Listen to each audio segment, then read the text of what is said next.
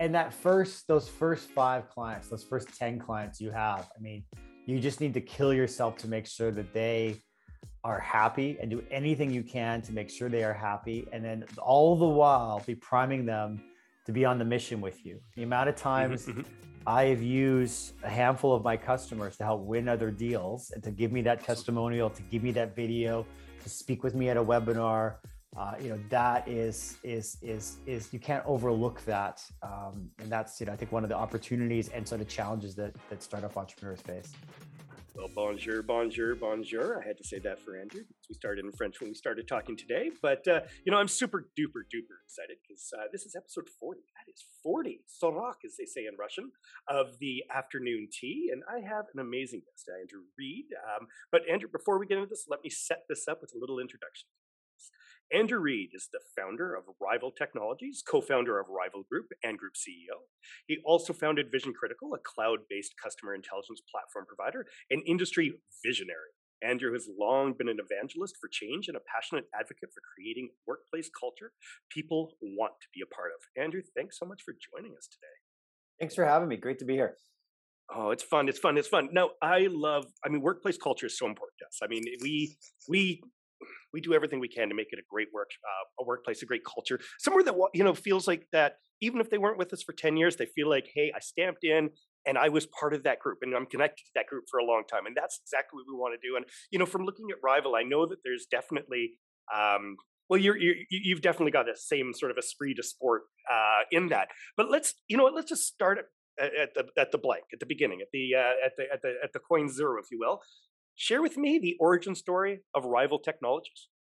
Sure. So I started Vision Critical, which is now called Alida, back in the year 2000. And, you know, my world's been all about market research uh, really since uh, I was born. My father started a market research company in 1979 on our kitchen table uh, in Winnipeg, Manitoba. And I ended up, you know, sort of taking that torch and starting Vision Critical, which was really all about building private online communities so brands could continually talk to their customers and learn from them. But they, we didn't have this thing in the year 2000. Uh, and so uh, in 2016, I thought it was time to, to start again and, you know, really take advantage of the things we do the most with our phones. Um, so that, so, you know, we chat on our phones more than anything else. We have uh, these front facing cameras that we're getting more and more comfortable using. Uh, and at the same time, you've got you know email based traditional surveys that are not the most fun. I always say like I think we've hit peak oil in email surveys. If you are 24 or under and you have an email account, it's probably not your primary communication device. If you are 24 or over, when you open your Outlook, your first goal is what can I delete? Like the hunt to delete things is the mission we are all on because we're just overloaded with information. And so with that, you know, I felt like there was a need to change things. So we built a brand new platform that allows people to do very sophisticated uh, research, insights, customer discovery, uh, build brand loyalty uh, using chat. And it's all chat based. And, you know, we're a few years in now and we've established product market fit. And now we're in that growth phase. So it's uh, a lot of work, but exciting times.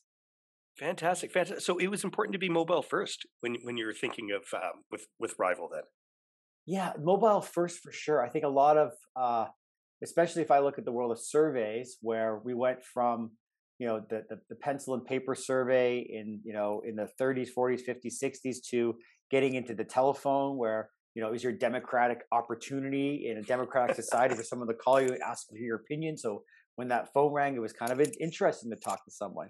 To suddenly mm-hmm. being on the internet where, uh, you know, where where you have to actually want, you have to opt in to participate in something, and, and the world gets more difficult. And I feel like uh, my industry has just kept shrinking the screen, shrinking the screen, and mm-hmm. eventually mm-hmm. shrinking the screen doesn't work. You have to actually rethink, you know, the mode of uh, input, and and chat works just so well and uh, mm-hmm. chat very much uh, gets people in the right mindset to want to i think give thoughtful responses and have this two-way conversation that's fantastic that's fantastic um, i mean i love i mean we started our company around the same time but like mobile was so big and when you can think of a mobile first architecture and the offering um, you know and leaving web behind, you know, or, or that, that desktop, um, especially in the context of what, you know, of, of how you're trying to talk to people. I mean, when you, when you said what you said, I'm thinking about my, you know, my, my son and my daughter who they don't even have email, like, you know, but they are connected to their devices.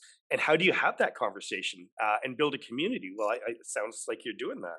Well, and I think also that example of like you know your kids that don't have email, like you know you think about social and that social when it's doing its job well it's creating like dopamine. You're having this great experience. And then mm-hmm. the minute you translate that transfer that to like microsoft office or like your work environment it's completely different.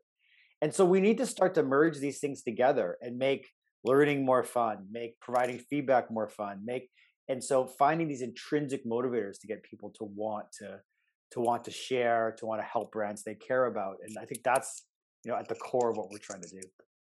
Well because it's mobile first or you know the, the the key key device is mobile obviously too does it also make the the value of the content that much better because it's quick? It's not it's like it's not i'm writing 50 pages and i'm not going to get many responses but it's quick and you can get a really good gut feel from what people are saying quickly. Is that is that beneficial yeah it's totally it, it, it is in the moment and this idea of in the moment of being able to talk to mm-hmm. people right when they are having that experience when i get off of an airplane and i've had a flight the rare time where it's like you arrive at pearson you're early and the flight was mm-hmm. great and the service was fantastic and the airplane was clean that is the time to hit me up and get that feedback also when i'm upset and when i'm and, and when it's late uh, I want to know that too. Brands know so much about what we do and can track so much with behavior that the mm-hmm. opportunity mm-hmm. to inject the right questions at the right time, I think, is a huge opportunity that the right brands to capitalize on are going to really win off. Well, that's good. Well, can you tell me a little bit about how you have that that conversation, like where the brand can have a conversation? Is it like an API based? Do you create a community? Is it within their own you know their own universe like say a brand like the nfl or something like that is it within their own universe or do you take them into your universe to have that conversation? So it's it's both. Uh, so if i look at someone like a couple couple of fun examples. So one of our clients is revolt media. That's p. Diddy's media company he has based out of la cool. um, so before covid they were having revolt summits and they would put qr codes you know on the doors on the seats of uh, of the venues and they were able to use that to recruit this community we also have and i will do my best to give this to you so we can if we can show it right now that'd mm-hmm. be great but we we have um, some examples of, of diddy actually posting chats on his instagram in his stories for people to come and join revolt nation which is their community so awesome. that's a great way to you know take a take someone with a large amount of following drive people to have a really serious engagement and be able to you know communicate on a regular basis. Um, so sometimes it's community where we're helping to recruit that community and then we're using sms to recontact those people over and over again. And the idea being mm-hmm. you never want to ask more than 10 questions at once. This is the, the, the, mechanics of chat are leave return leave return. That's how it works. Mm-hmm. you, you don't want to hold someone for too long you want to make it so that when they see that notification pop up on their screen, they know this is going to be really quick, it's going to be interactive, it's going to be fun. Um, then we have a handful of clients that are just putting our technology where the point of purchase is. So mm-hmm. uh, we have a direct to consumer brand called Human Nation, uh, which is part of the House of LR&C, which is Russell Wilson and Ciara's uh, D2C brand.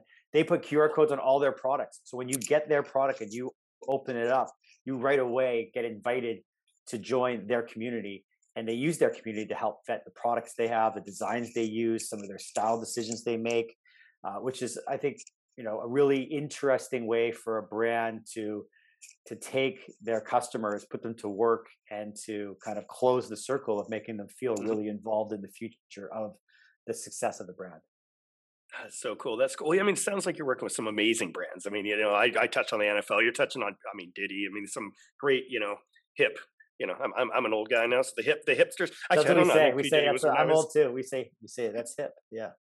Very good, very good, very good. I know someone said my dog is drip, but I don't know. I was at UBC. They said, you know what, your dog is so drip, and I'm like, dude, my dog's wearing pajamas. I'm not so sure how drip that is, and if that's a good or a bad thing. But thank you.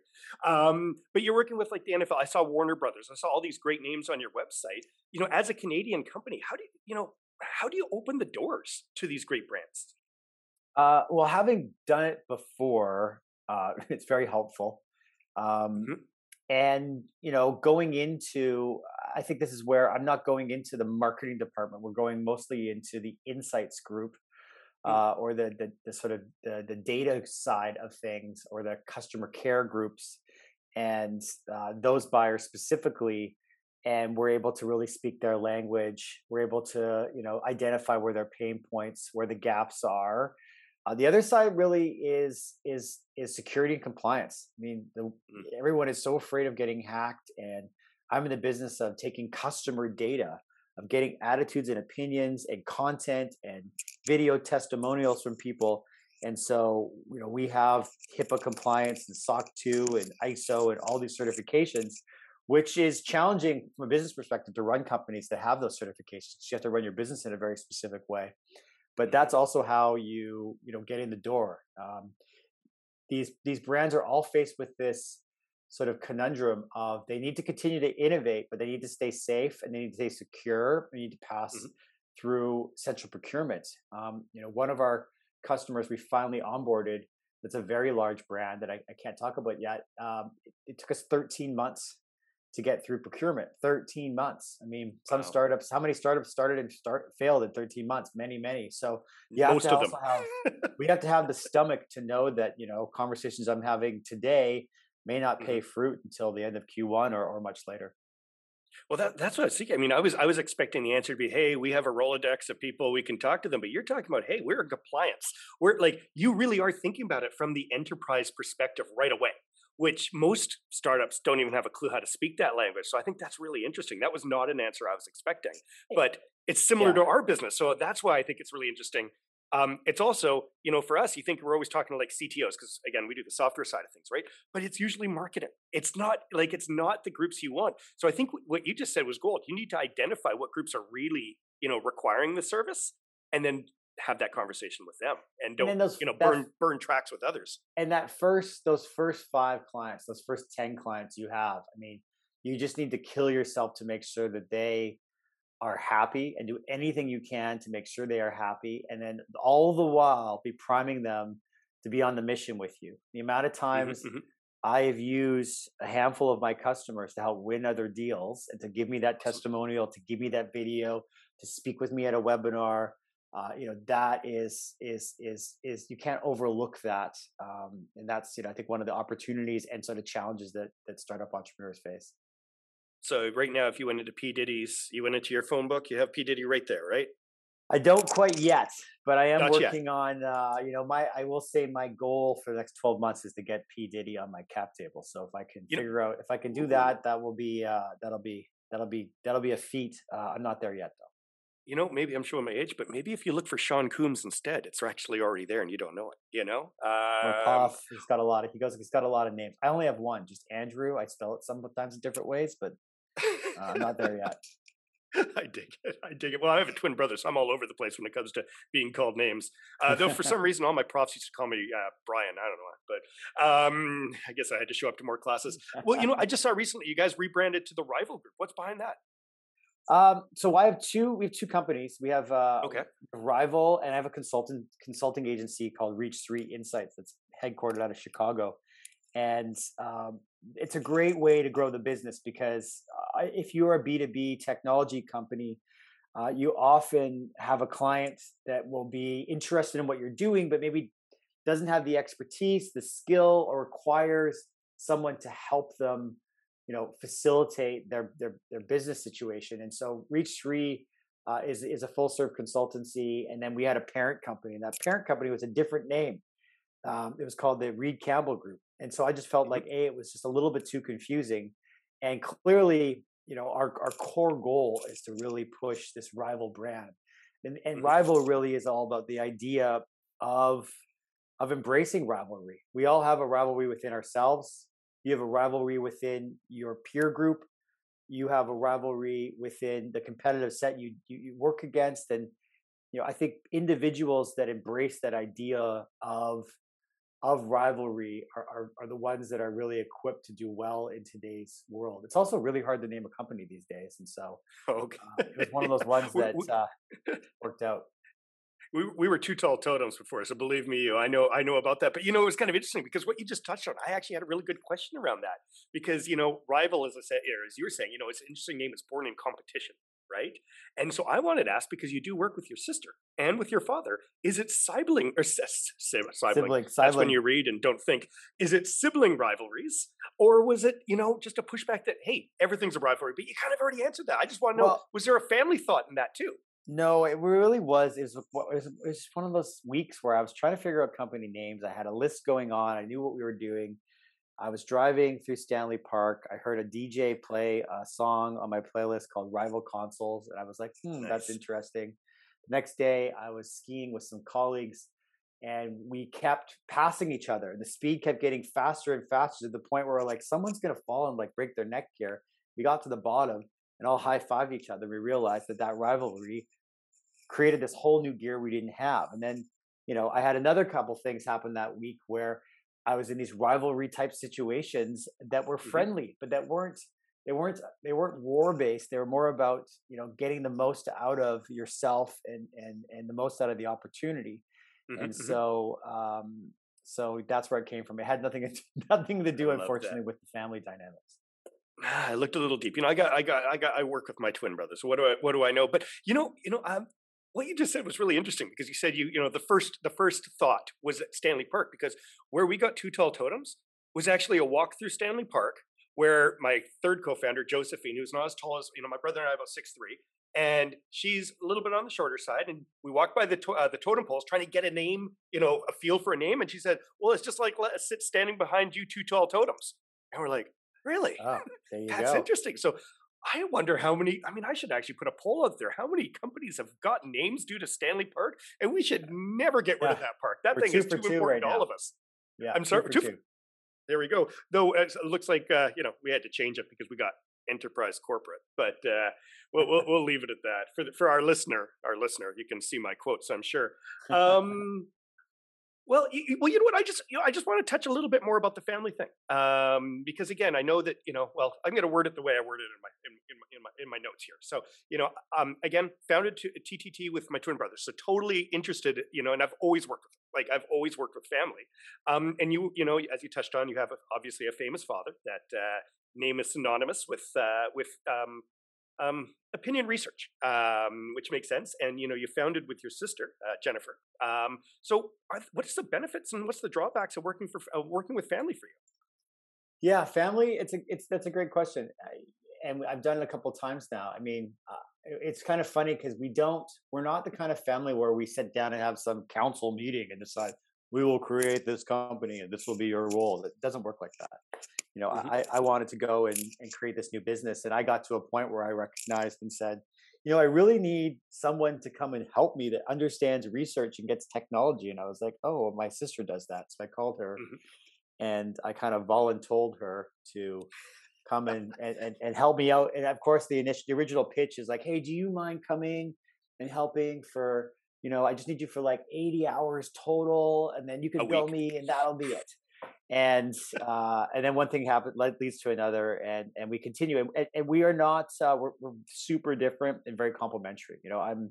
definitely mm. like leaning in on trends and uh, have kind of my own superpowers I bring to the table. My sister has very complementary ones that she brings, which works quite well. And then my mm. father just sort of injects himself in any situation he wants to. So um, I understand and, that. And I think the more that you are, for those of you listening that may have family businesses or work with family dynamics, I mean, the, the good news is, is that there's this there's this level of trust that you you know it's hard to get any other way. Um, you know the, the, the hard part is knowing when to turn it off, knowing when to separate the two, not not mm-hmm. bringing your business into your your family dynamics that you have, and because that can create some toxic situations. So, mm-hmm. um, you know, my job is to try and be the transparency person, where we're constantly being transparent about where we're at, and mm. um, and I think priming when you go into a conversation, trying to make sure you're pretty clear about what you want to communicate as as early as possible, so you don't do the sneak attack. Uh, you know. Mm. Everyone knows if you know your brother, you know your twin brother better than anyone else in the world. You know how to push his buttons. You also know how to oh, probably, how to wage sneak attacks um, that can you know have very big uh, consequences or big follow-ons. So it's interesting leave for those sure. buttons alone. yeah, you want to try and leave those buttons alone, and then you also want to, you know, you also want to try and run things like a business, and that you want to, you know, review each other and set goals, and Mm. you know, you have to have the the, the professional dynamic has to outweigh the family Mm. side, because otherwise, I think it's hard for other people in the company to feel like they have the equal footing or that they're comfortable to say the necessary things and conduct themselves in the right way to, to to do well. We live in a world where, especially if you're an entrepreneur, people need to take really big risks, and you know Mhm. you need to be able to you know get people comfortable with with taking those risks. For sure. Oh, that's awesome. Well, you know, it's funny because I, I had Matt Smith, uh, actually, his uh, podcast just went out today, uh, founder of Two, Later, and Thinkific, which is incredibly impressive to have both. And of course, he works with Greg, his brother. So I actually touched on touched on this because I was intrigued as well. And this is actually just from our, I hadn't even thought about this. I'm thinking about this now. One of the questions I had is when you started the startup, um, when you started Thinkific with your with his brother, and just put it with your sister Jennifer, how long did it take till you found your, we'll call it the boundaries, but complementary lifestyle where you go, okay, you do that and I do that, and it's just known that that's that's our roles. Was that like defined at the early, or did that take a while to come in? Uh, so we had the history of working together for six or seven years at the other company before, and so Mhm. I'll just say we didn't do the best job in the first time, um, and and and and and part of that was due to just you know I was much younger then, and it was you know it was it was it was there it had its challenges, and so I learned a lot of lessons and did a better job of of when coming into this one. And I imagine the Thinkific brothers are there. It's a similar situation where you're a little older. Um, I mean, Alacadia is the same kind of story, right? Christine and her sister, um, uh, you know, were running that business together for a long time. And so I think as you get a little bit older, a little more mature, you're better at upfront calling out, um, you know, where you're going to collaborate, where you are polar opposites, where the potential dangers of overlap are. You do your best to you know to sort those things out and make sure you steer clear of uh, uh, you know the danger zones. The buttons you said that you know so well to push. Yes, so it's better to know the buttons than to push the buttons, but the fact that you know where they are is a good thing too. it is. It is, and you have to really have that like love and mutual respect. If you don't have that, then Sure. it's not going to work. For sure, for sure. I, I I love that. I mean, I love family businesses. Again, um, I've done many startups since uh, since uh, grad school, and I will always work with my brother. At least I feel that way. So, well, very That's cool. Well, you know what? Let's let's let's uh, let's talk about. Can you give me the orange story or orange story, the origin story of uh, of Vision Critical? Then. Sure, Vision Critical. I mean, Vision Critical was an interesting. It was the tail end of the 2000 dot com boom. So, you know, those that don't know, you know, we had this thing called the dot com boom that happened in 1999, where all of a sudden, out of nowhere, technology companies had these skyrocketed values, and I happened to be. Uh, I, you know, originally at the right place at the right at the right time, or maybe the right place at the wrong time. And the fact that in 99 i was working for my father i just finished working in interactive advertising for about three years i was rebuilding his website um, i had kind of realized the whole world of market research had this huge opportunity you know i'd been in digital marketing which had been on the escalator of technology and visual design i went into market research and it was like wow everything is really ugly the reports are everything's really data driven but there was not this sort of finesse and opportunity to make surveys more interesting for people, to make the reports more digestible. And so I started leaning in on that and fell into originally building these virtual stores for large brands so they could test new products. If you go into like Safeway or the grocery store and you look at the laundry detergent aisle, most people don't know that Procter and Gamble owns 70% of that entire category and they're fighting against each themselves. And so um, there's a lot of sophisticated analytical techniques to figure out what's going to actually yield the most purchase. And we were using these virtual stores to do that. And I got introduced by our CFO at the time, Jim Fletcher, to Randy Garg, uh, who was at Discovery Capital. And he showed what I was up to. And we decided that it was one of those, you know, I was 23, I had no university background. It was like, hey, you're doing cool stuff. Want a company? Sure, let's do this. let's And, do this. uh, they ended up putting a few hundred thousand dollars into the business. The market fell apart. You know, they wanted to shut down what I was doing. Um, mm-hmm. I re- engineered a, uh, a takeout and bought them out for a dollar. Nice. Um, and indemnified them against our liabilities, and then was sort of left on my own. And it literally went through phases where I was, you know, picking up the yellow pages and calling companies, random companies, and asking if they wanted a website to be built, and trying to figure out how to get on government lists for RFPs. Mm-hmm. And I just uh, kind of struggled and kept the faith and kept innovating and got to a point where we fell into this opportunity with communities through a big project we did with Reebok. And uh, that was the real uh, fire that lit, and that then turned into what we grew to be. Uh, at our height, we had about over 800 employees, uh, over 100 million dollars of total revenue, and over 75 million dollars of recurring. So it was good, good, good growth story. In- incredible story. And the one thing that I love about Vision Critical too is it's kind of like you know the old PayPal mafia. Uh, you know, I would say Vision Critical and maybe Blast Radius. The people I bumped to that that had their DNA in both both companies are incredible people. I gotta say. Well, and, Jason Smith's um, doing amazing stuff at Klue. Chris Harvick, Clue, of course, on fire with Dooly. Yeah, um, yeah, yeah. That's you know, that's a whole lot of people that are doing very, very well, and I'm I, mm-hmm. and I'm you know I am the most proud just watching that happen, and uh, it's just so awesome to see the success they're having and to see that both of those folks are hiring people from the old shop to help run what they're doing. So it's uh it's really really cool to see. Isn't that isn't that great? I, we had we had Chris actually on the show way back. I actually went to high school with him too, which kind of shows my age, which is interesting. um, but well, you know what? I, I, just want to read from a 2018 Bloomberg article that you that you um, that you got quoted in, and it says it was a great experience and fun being involved in a company that had an opportunity to scale up Reid said. That's you. Hopefully, the second time the falls aren't as um, as far or as often.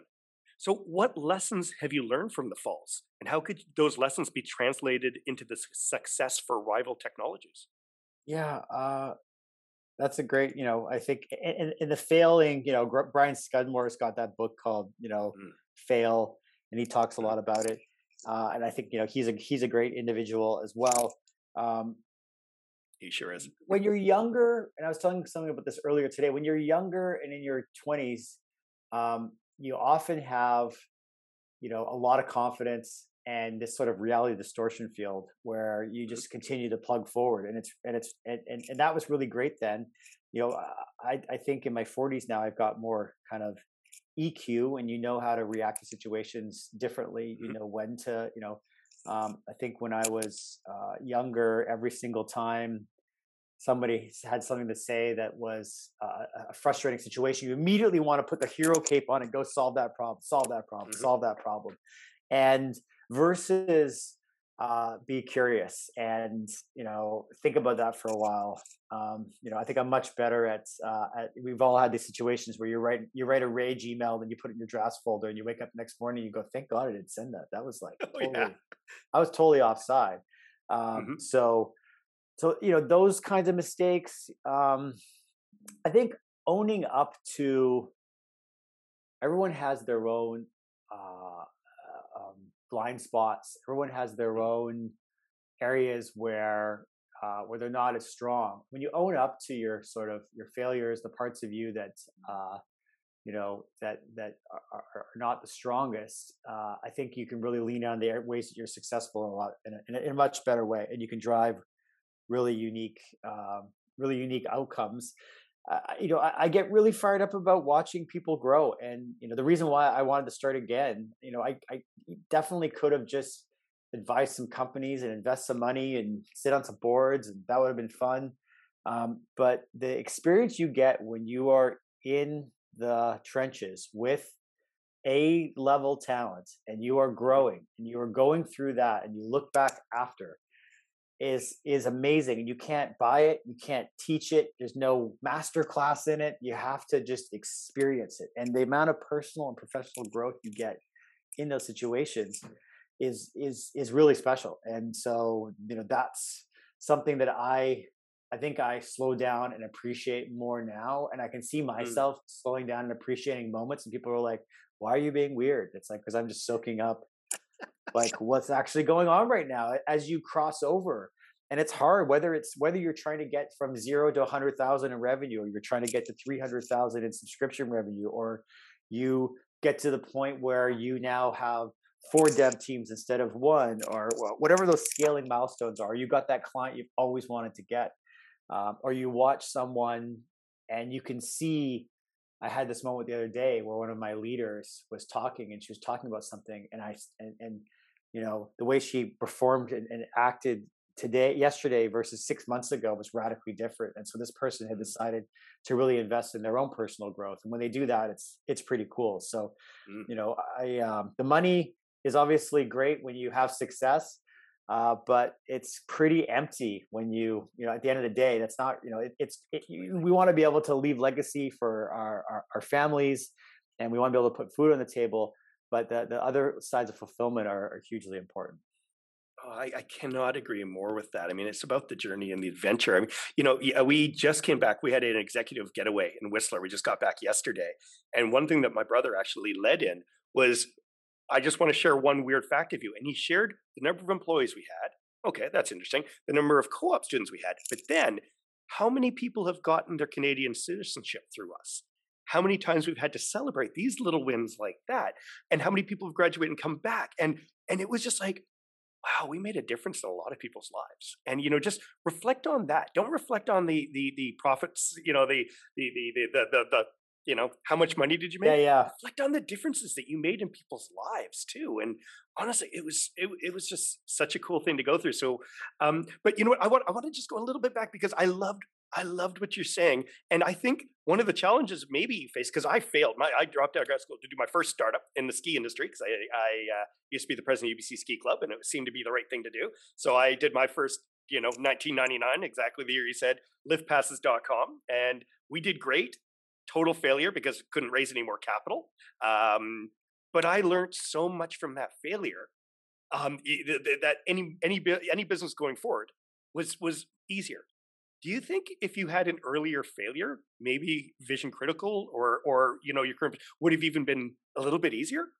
Because yeah, you were one of the lucky ones. You I, succeeded right away. I, That's rare. I think so. I think so. And when I talk to other a lot of other entrepreneurs, they often have had. I mean, you know, I was when I was like 10 years old, I would go to our cabin and I would build these benches out of like stumps and and pieces of cedar. And I'd put on my like little jeans and a jean jacket, put them in a wagon, I'd knock on people's doors and sell them. And uh, I'd sort of charm these like ladies into buying this stuff. And I didn't even realize at the time, I thought I was making this great product, but I look back on it, it's like, it was just sales. And so uh, yeah, I think a lot of entrepreneurs have had those, you know, have had those successes. I think, you know, Ryan Holmes talks a lot about, you know, having a the amount that he learned through having a pizza shop in Vernon, um, and and how that kind of that carries on, and the amount I've learned in this one. And so, you know, I think I probably have one left in me after this, and so it'll be interesting to see what that chapter's like. You know, I don't know you that well, but I think you have lots left in you. I'm, I'm gonna I'm gonna tell you that I can. There's certain people you know you know there's certain people you meet over the years, and you just go, yeah, I'm gonna invest in you because I don't like your idea, but I know you're gonna be successful with it. I, I got the, I got the same vibe. You know, maybe um, I'll just I'll just I'll just leave I'll leave Appreciate it. it. Well, you know, I want to ask one one last question about Vision Critical and just leave it because when I had to feld liftpasses.com, it was actually a huge relief for me. Okay, like that chapter's over. I learned a lot. I sunk a lot of money, but it's a relief for me. When you had to walk away from Vision Critical, what was the feeling? Was it was it you know were you upset? Were you happy? Were you remorseful? What was the initial feeling? Yeah, I mean, I left, and you know, I think there was a lot of uh, in the last two or three years of Vision Critical. Um, you know, it, it, it all started to change because it had been it, you know you have different kinds of leaders that come in with different kinds of opinions yeah. and um and so yeah it's always kind of bittersweet and you always in your mind you think of like this some kind of uh I think I remember the old videos back when Chip Wilson used to run Lululemon. And I think when people mm-hmm. left in their last day, like they clapped them out or something like that.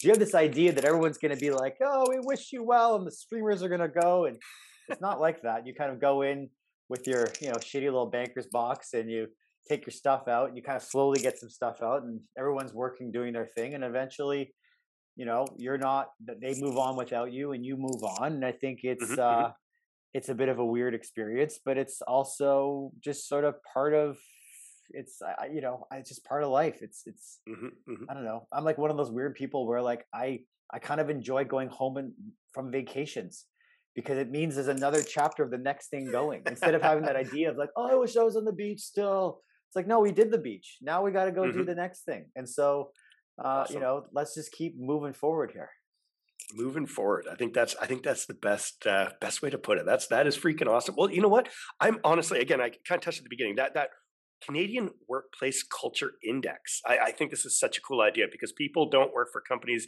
just based on money. They they they have needs and you know and and offices or, or companies can offer very specific things that uh, you know attract people can you tell me about the the was it the cwci is that is that CWCI, how we say it? that is exactly that is it, it. okay nice um, yeah that kind of that came out part in a really interesting way i got a chance to meet the ceo of the reframe group uh, a gentleman named mm-hmm. antonio and and he was uh, very interested in and, and had been spending some time on workplace culture and launching some surveys. And we have this innovative technology, and we also, you know, I also have Angus, my father, who does a lot of research in Canada. And so we all banged our heads together and said, you know what, let's let's let's look at diversity, inclusion, and culture. Let's do it in a mm-hmm. way with an instrument people really want to do, and let's do something that a lot of these surveys don't do is they don't often have really good national benchmarks. And so we went ahead and we talked to a thousand people that work at corporate jobs in Canada. We talked to over a thousand people, and we asked them uh, in like sort of six categories about a few different things. We asked about workplace satisfaction. We talked about company cares, how your company cares about you, diversity and inclusion, informa- uh, information and recognition, employee connections, and loyalty. And uh, we've created a very cool certification program that's really easy to run. Uh, we live in a really weird, weird, weird world right now, very interesting mm-hmm. times where you know we found in our in our in our benchmark survey that 60% of Canadians would leave their job for a pay increase of 10% or more, which is sort of shocking. Mm. And um, you know, all executives now say, and this wasn't the case a few years ago, 92 plus percent of executives are saying that improving workplace culture is a massive priority for them. So I think we're in the right place at the right time. We've created a very interesting way to be able to engage people and do something that's that is biannual where it's not just once a year you know mm-hmm. you do that chat and then you get the data back you can implement some changes and you can check in with people six months later and see how that's changed so we want to do something that's more so than just having you know a shield that you can put on your website along with all the other ones one that really does cut into giving people uh, really good feedback and some good tips on you know how they can drive better culture diversity mm-hmm. and inclusion in their workplace. That's awesome. I mean, it's so freaking important, especially as like all these big tech companies are coming in here and drying up a lot of the talent. And you know, how do you compete if you can't get the 200k you know salaries to the co-ops? How do you compete? And I think you know having a good reflective culture is so important for that. Yeah, and I think and my I think the challenge is is that you know I'm on LinkedIn like everyone else is, and you see everyone's certifications coming up, and you know you want the certifications to get the new people in because they want to know you care, but you also mm-hmm. have to really care about the people that are already there, and so therefore how you approach all of this of you know uh, you know, I've gone through the motions before at, at, my previous job where you're like, okay, everyone needs to fill this survey out. We gotta get this filled out. We have to make sure we score X or higher so we pass. Let's just mm-hmm. get everyone to do this. And you're at a town hall and you're giving everyone the mandate. You must fill this survey out right now because we need this certification. Versus something that feels like organic and really mm-hmm. real and genuine. And on the back end, you're going to get some tools to help you understand how to make improvements i think is uh, you know that's what we're about and it's early days we just launched this thing but it seems to be off to a pretty good start yeah, I think I honestly I think it's great. We're, we have to look a little deeper into it too. Um, well, you know, I got a chicken and the egg question then, since uh, you know you recognize that workplace culture is so important. Um, who influences the culture of a workplace more, the exec team or the staff? Oh, the the core the core group of people uh, fully do fully do. And, and if you have a if you are paying lip service to your people and you are standing up on a podium or giving a keynote on Zoom and talking about all the things you care about, you know, if it's not real, the side chatter is happening immediately and people are completely tuning out. And so you having to make sure that you really are relating to people. And mm-hmm. that's why I think it's so important to constantly be thirsty for information and be getting that feedback and wanting to have those candid conversations. You know, I, I recently read, um, you know, that Netflix book, No Rules Rules, which really talks mm-hmm. about talent density and talks about honest and transparent conversations. And that's that's what's so important. You need to have this combination of uh, of being, you know, authentic in how you lead, of being passionate, and then connecting, you know, you know, all of the cultural values you have into your business. For sure, for sure. I, I think that's. I mean, the thing I think you touched on it really well because I mean, the one thing that I think is interesting is every time we get a whole new round of co-ops, um, culture changes roughly to what they want it to be. Maybe this is a maybe this is a COVID thing, um, and they come in more to the office than anyone else. But I just noticed that that that lively um, flavoring of new blood that comes in cyclically really changes things slightly in our culture. Um, so you know, even from from I won't call it the lowest level because we're all equals. It says so on our wall. But you know, the, the newer the newer uh, the yeah. newer the newer blood makes a huge difference, and I, I, I get excited every time we get a new set of uh, of youngins coming in. And and that's and you want that, and you want if you care about diversity, that is oh, yeah. diversity. You want people that are going to come in and maybe challenge some of the things you're doing. Mm-hmm. Uh, at the same time, you want people you want to enforce what you are all about and you know make sure people know this is you know this is not a this is a you know this is a paid enterprise where we're trying to all work together around some very specific rules. And there's some you know i find sometimes it's about explaining that there's a method to the madness and this is the way we do things this is why we do them the way we do them and then being really consistent consistency is just so huge for us mm-hmm. it's also rhythm just the rhythm of how we run our business and mm-hmm. and having people on that rhythm really does uh, i think increase a lot of buy-in I love that. It's a heartbeat, man. And everyone's everyone's hearts going together, you know. Yeah, yeah. Um, and I love the fact that you're talking about diversity and inclusion because those are Canadian. You know, we we we we will cheer from the highest mountain that these are important to every business to get that reflective nature of uh, of you know everyone's voice and thoughts and how you can make better products because of, of the different opinions are coming in. So um, I love that uh, you know you have the Canadian answer to this. Um, well, you know what? This is a you know the theme of this podcast is uh, you know to to talk to wonderful uh, you know uh, uh entrepreneurs like yourself in order to expedite that next generation of of startups. Um, so I'm going to have my two typical questions I ask, and uh, you know the first is um, can you name an entrepreneurial star? And you've already kind of named a couple of great ones that uh, you know we, we, we definitely both know. Um, but can you name an entrepreneurial star on the Canadian side, um, or founder that you look up to personally, that that you as a guiding light? Uh, yeah, I mean, there's there's there's a few. I think that I've done some really interesting things. I'm going to give you a name that a lot of people don't know, um, and that's, that's a guy perfect. from Calgary named Brian Craig.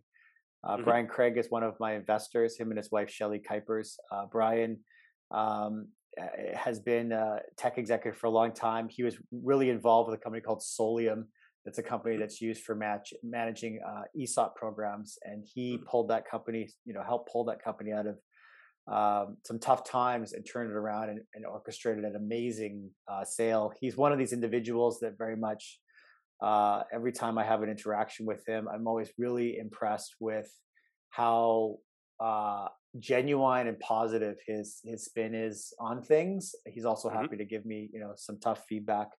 Uh, a couple others that are just worth mentioning. Uh, Mark Miller, who's the CEO of Constellation Software, just super, super talented guy, very, very mm-hmm. smart. Um, and then, you know, one of my good friends is uh, Ryan Holmes, who's always been uh, very, uh, very helpful and very honest in his uh, in his in his feedback and and some of the uh, that sometimes you need to hear things that you don't want to hear to to drive some change. And he's one of those individuals that's never been shy to do that. I bet. I bet. And you know, it's it's really well. I mean, it's it's an honor for you to actually have these people in your lives giving you honest opinions because uh, That's super important. I mean, I, I love the fact that you said it from a, very personal perspective, as opposed to, I mean, almost everyone says Toby, you know, uh, from Shopify, that sort of thing. yeah, of course. And, and I think that's, I think that's the best because, you know, Ryan, you know, you, you probably have a lot in common in terms of raising a huge company that's Vancouver legend. And like, there's not that many people you can talk to who have had success like that. No. And so I think that's great that you do have an open dialogue. Yeah, Um, no, and that- it does, and it's just, I mean, the list goes on and on. Ryan Spong with Foodee's done like amazing stuff. There's just, there's so many people out there. Uh, Kyle Campbell, what's going on with CTO.ai, another amazing human. Kyle's who, if awesome. You haven't had it on, haven't had him on your program. You need to. episode six, I believe. But okay, yes, fantastic. Yeah, no, Ky- Ky- Kyle's great, and uh, we go back. We both lifeguarded, uh, so we had some lifeguarding stories back back in the day. So, um, well, very cool. Well, very cool. Well, you know what? One last one then. Hey, what's one piece of advice if someone comes up to you and says, "Hey, you know, Andrew, I need one piece of advice." I'm putting you on the spot here. Um, for Can- yeah, help a young Canadian founder out. What would that advice be? Uh, trust your gut. Make decisions fast. I mean, especially when you're a, a, startup. The amount of times that I have had that feeling of, oh, I don't know about this person, or I don't know if this pitch is really good, but you know, I'm just going to keep trying it and see what happens. And I look back six months later and I think, why the hell didn't I? My body was telling me this is the wrong thing, and and you, every, we all have this internal compass that's going on. The thing works amazingly well for you. And so trust that. And if you have someone that's the wrong person, but you're dreading the conversation or the wrong asshole client, pardon my language, or whatever, Lots uh, of that you- clients are assholes. that, especially when you're in that startup mode, you, speed is your is your friend, and Mhm. you know don't be afraid of making mistakes. And so in that case, you know, lean in on on making the changes you need to make to make that compass feel like you're heading in the right direction. Awesome, awesome advice, and I know that came from a place of truth because I saw it in your in your eyes and your soul right away when you just went with your gut yourself with that answer.